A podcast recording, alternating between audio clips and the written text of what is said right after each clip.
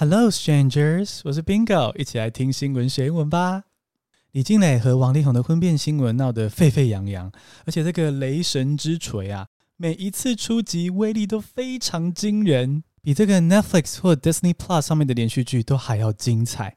哦，不但抢走了镁光灯的焦点，也让很多网友废寝忘食啊，三更半夜还不断的在重新整理，看会不会有新的动态。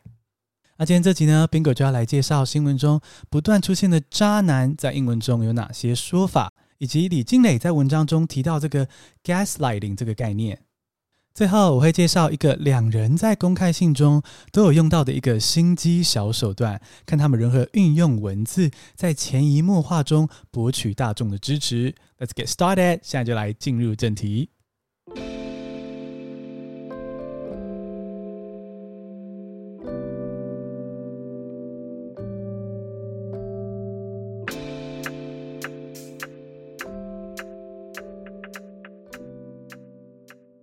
第一个单词是 womanizer，w o m a n i z e r，womanizer，渣男是名词。Lee Hom Wong was accused of being a womanizer. Lee Hom Wong was accused of being a womanizer. 王力宏被指控为渣男。其实明星也是一般人，离婚分手也是难免的事情。但李静蕾跟王力宏的婚姻呢？因为跟原本的形象实在差太多，所以最近成为了娱乐新闻中的一颗震撼弹。砰！根据李静蕾的爆料，王力宏不但在结婚后持续约炮招妓，甚至把老婆当作生养小孩的机器。哦，种种行径跟原本的好男人形象实在差太多，所以让许多人跌破了眼镜，直呼他根本是不折不扣的渣男。而情场上的渣男呢，在英文中有很多说法。首先，如果你是个小骚妹。应该就会听过小甜甜布兰妮的《Womanizer》这首歌。Womanizer, woman, womanizer, you're a womanizer。中文翻译成“爱情玩咖”。Womanizer 就是指到处玩弄女人的男人。MV 里面你也可以看到这个帅气的男主角瞒着自己的女朋友到处撩妹，看到一个就想要睡一个啊。不过听了刚刚的解释，你也知道说这个字原本是给异性恋男生用的哦。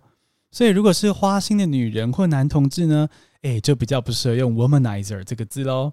这种时候，你可以用 player 玩咖，或是 cheater 偷吃的人，好，这些比较不特定的字来称呼各种渣男渣女。根据李静蕾表示呢，王力宏除了在感情上不忠，还会进行情绪操控。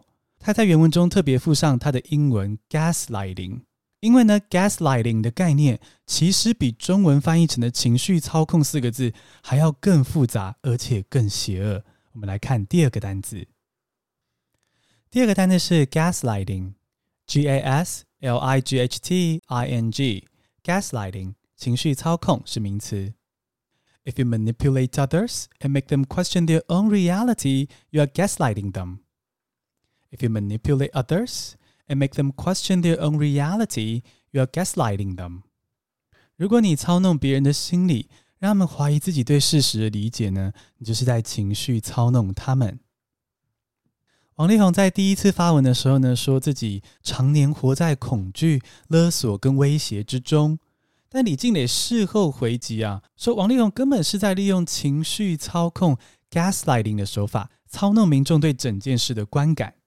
gaslighting 就是一种操弄人心的手段，有些人翻译成煤气灯效应。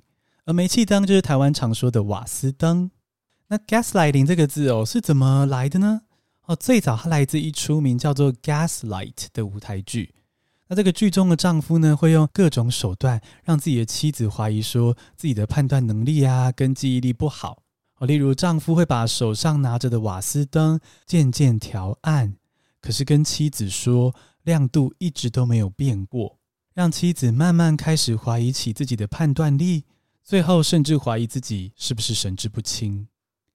换句话说，gaslighting 就是透过否定、误导或是假资讯，让受害者开始自我怀疑，然后渐渐对自己的记忆力跟判断力失去信心，最容易受到加害者的操控。最危险的是啊，如果被洗脑久了，最后可能会演变成斯德哥尔摩症候群。因为当你觉得自己的判断力越来越差，整个人越来越没用的时候呢，你就会开始高度依赖这个洗脑你的人，甚至觉得说自己的生命中不可以没有他。有没有觉得 gaslighting 真的很可怕呢？讲到这个 gaslighting 哦，我想到自己大学的时候啊，曾经在外文系的课上读过一本国外的剧本，它名字叫《The Birthday Party》，中文翻译成《生日派对》。这出剧的作者是得过诺贝尔文学奖的哈洛·品特 （Harold Pinter）。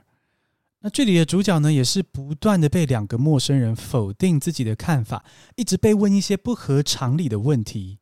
还被各种话术搞到，连自己的记忆都开始怀疑起来。到最后哦，男主角虽然还在台上，但已经没有半句台词，他一点反击能力都没有了，只能够任由操弄他那两个陌生人继续的摆布他。这部剧里啊，没有任何血腥恐怖的画面，可整个氛围都让人觉得非常的不安。哦，虽然大学读的东西很多都忘记了，但是呢，我对这出剧的印象非常的深刻。因为那种心里毛毛的感觉真的很强烈。话说，有时候 Leo 想要唬弄我啊，讲一些根本没有发生过的事情要骗我的时候，我就会跟他说：“你不要在那边 birthday party 我。”说起来呢，跟这个 gaslighting 的字演变也蛮像的。但目前呢，只有我跟 Leo 两个人这样用 birthday party 这个字啦哈。那这出剧呢，除了可以读剧本之外，也有改编成电影。推荐大家有机会的话，可以去品味一下这出剧的恐怖魅力。李静蕾跟王力宏两人一来一往的公开信出来之后呢，网络上也出现各种分析两人论述啊、说理跟公关的能力，而且整理了两个人在写作的时候所使用的各种技巧。不过其中有一个技巧呢，是我发现到，诶，两个人都有使用，但是还没有新闻或网红介绍过的哦。现在就来看第三个单字，跟我一探究竟吧。第三个单字是 dog whistle，D O G 空格。W H I S T L E dog whistle 狗哨效应是名词。Donald Trump is frequently said to be using dog whistle messaging to appeal to certain people. Donald Trump is frequently said to be using dog whistle messaging to appeal to certain people.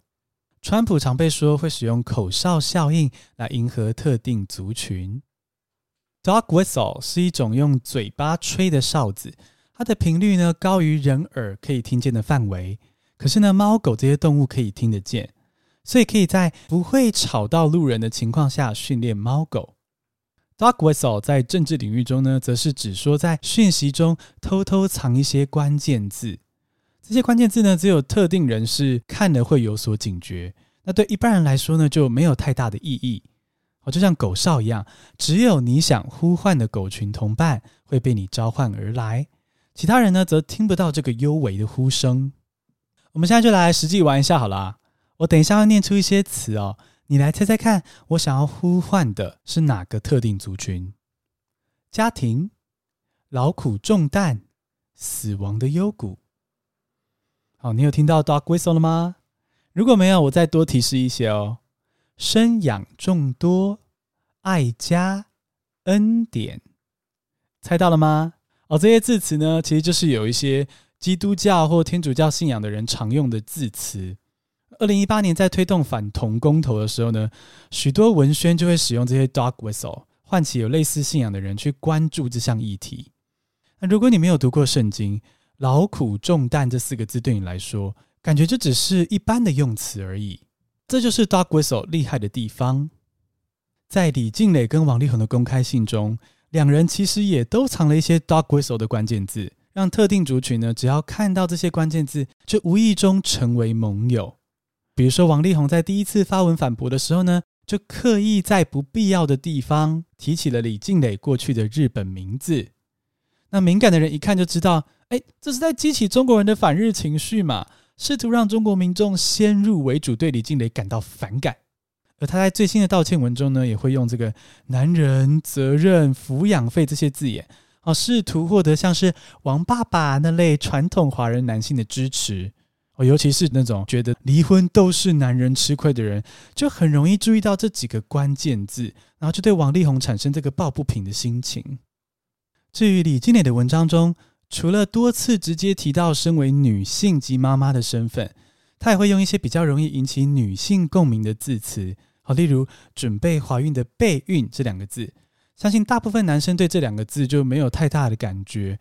可对女生来说，就会想起各种的饮食、孕妇装、生活作息等方面哦，各种麻烦的准备过程。而女性受教育以及生育机器人这些议题，也比较容易引起女性的同理心。话说，虽然兵哥我是生理男性，可是我在看到这个左思右想，男人还是应该承担起所有的责任这句话的时候，我其实觉得非常荒谬诶。首先，这件事跟身为男人没有关系，诶，是犯错的人就该为自己犯的错负起责任。再来，男人还是应该承担起所有的责任。这句话听起来就是高姿态在施舍恩情给女人，诶，表面上好像把男人放到了受害者的位置，实际上则是把女人放到更低的位置去。不管这句话是公关团队或是王力宏本人写的。哦，我觉得背后流露出的真的就是一个非常恶心的价值观。我们简单复习一下今天的单字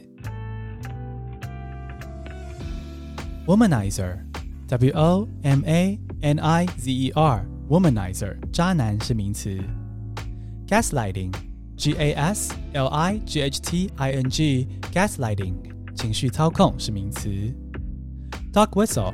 Dog 空格 whistle dog whistle 狗哨效应是名词。最近我在 IG 线动问听众说，会不会回头听以前的集数？那这个听众 R，我们帮他化名一下，他就回复了这个线动。那他的私讯我觉得很温馨有趣，念出来跟你们分享。R 写说最喜欢 Bingo 分享自己的故事那种类型了，还有唱歌的时候，好好好可爱。二在说的是，以前我会出这个 Bingo 碎碎念系列，是我不教英文，然后纯粹聊聊生活大小事的系列。那如果你对这样子的闲聊内容有兴趣的话呢，可以回头翻翻旧集数，大概两百多集那边吧，还算有在密集更新。那现在这个系列是没有继续更新了，那二就敲碗说希望可以再听到这个闲聊碎碎念。不过其实哦，此刻我现在每一集最后面的闲聊。其实就是承继这个 Bingo 碎碎念系列的精神啊，所以每一集听完新闻啊，学完英文之后，我就会聊聊跟你们之间的互动啊，或是也有机会分享我生活中的故事，所以每一集都要听到最后哦。恭喜你学到了三个单字，还了解了关于情绪操控以及如何保护自己。你喜欢这样听新闻学英文吗？不要忘了追踪我们的频道，加入我的线上课程，然后分享给你的家人和朋友哦。Follow my show, subscribe to my newsletter, and share this great podcast with family and friends. 谢谢收听，下次通勤见。